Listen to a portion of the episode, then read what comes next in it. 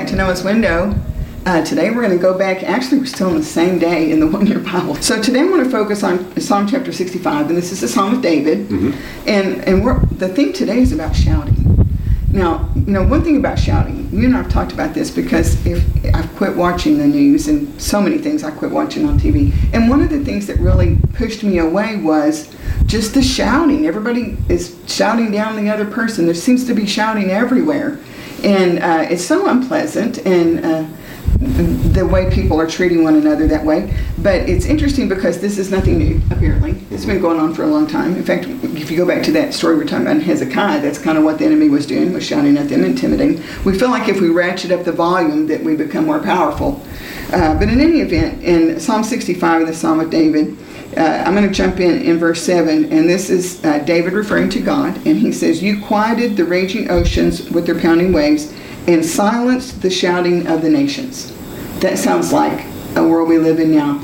The, the shouting of the nations. But if you keep going just in the, into the next verse, in verse 8, David goes on to say, Those who live at the ends of the earth stand in awe of your wonders. Again, he's talking about God.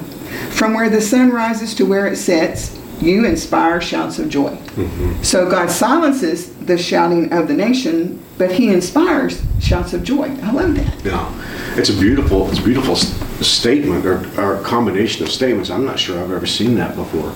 David does talk about the nations quite a bit in the Psalms, and typically what he's talking about is the nations of the world that don't know God. Right. So there are two things that really jump off the page to me when you when you read those two verses uh, in, in, in, juxtaposition.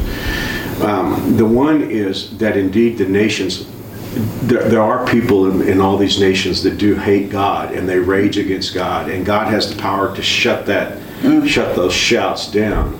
But then he says, and this is interesting. It's not contradictory, but it, it is. It's an interesting distinction. He said, "From the ends of the earth, people see your glory and you inspire shouts of praise. So in these nations, there's this raging against God, but there are also people who are open to God. Yes. And I find that very, very beautiful. And uh, one of the reasons why David talks about the ends of the earth is a lot of the Jewish people had the idea that God just dwelled in their temple, that he was present in Jerusalem. And David was always reminding his people in the songs that he wrote that God was working all over the world, you know?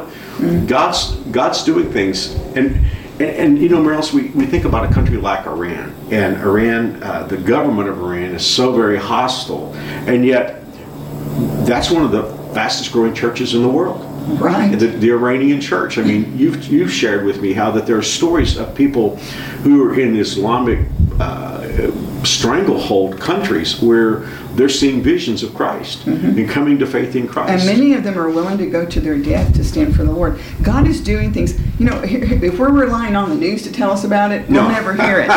But no. I will tell you, God is doing amazing things, not just here. Right. Uh, we, we see God working here at New Spring and, and in the places where we do hear about but God is doing amazing things all over the world, stories we're not going to hear till we get to heaven. You know, and sometimes we can feel like we're so alone mm-hmm. because we don't hear those stories. Right. You know, there's the uh, situation in the Bible, and I don't want to get off on another Bible story, but uh, Elijah was so depressed. He was preaching for God in the northern kingdom, which was almost completely all mm-hmm. idolatrous. And uh, he, the, you know, the day before they had the huge victory on top of Mount Carmel, but then it was 24 hours later. It was very clear that not a lot had changed, you know. Mm-hmm. And um, Elijah was praying and, and, pouring out his angst to God, and he said, "I'm the only one left." Mm-hmm. And God said, "I've got mm-hmm. thousands who've never bowed the knee to Baal right here. You don't know them, you don't see them."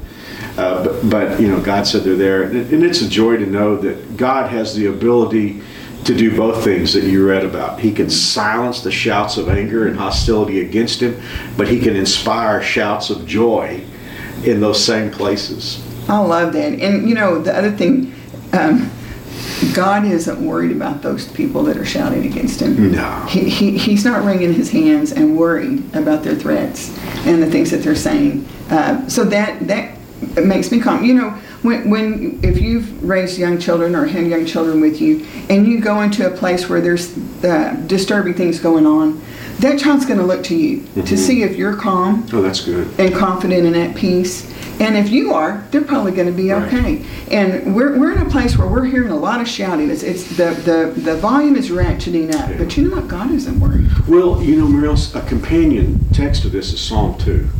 Because David opens up Psalm 2 by asking, Why do the heathen rage and the nations, and there it is Mm, again, the you know, have such empty thoughts? And he talks about how they rage against God, but then he says, The one who sits in heaven will laugh.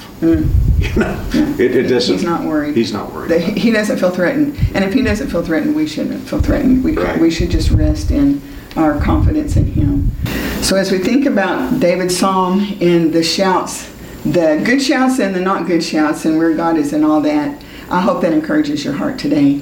And as we close out today, Mark, would you lead us in a word of prayer? Father, we're so thankful that you control the universe and all these people in our world and in our nation and the media and in government that are shouting against you, you can silence their shouts.